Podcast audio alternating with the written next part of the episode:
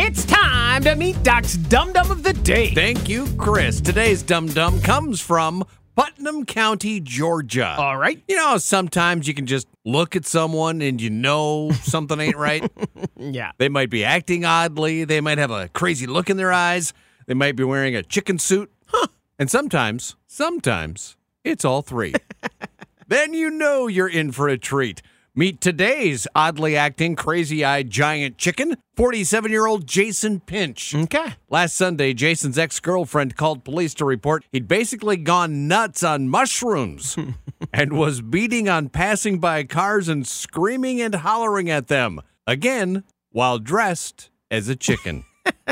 Well, officers couldn't wait to respond to that call. They found Jason walking through a neighborhood, pounding on cars and wearing what officers described as a quote yellow onesie style pajama outfit meant to resemble a chicken Sure. unquote. Then Jason started pounding on the police car.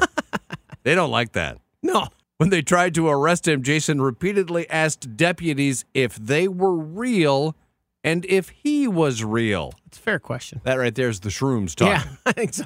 Once they cuffed his wings, Jason asked police if he was at that time laying in his hammock at home.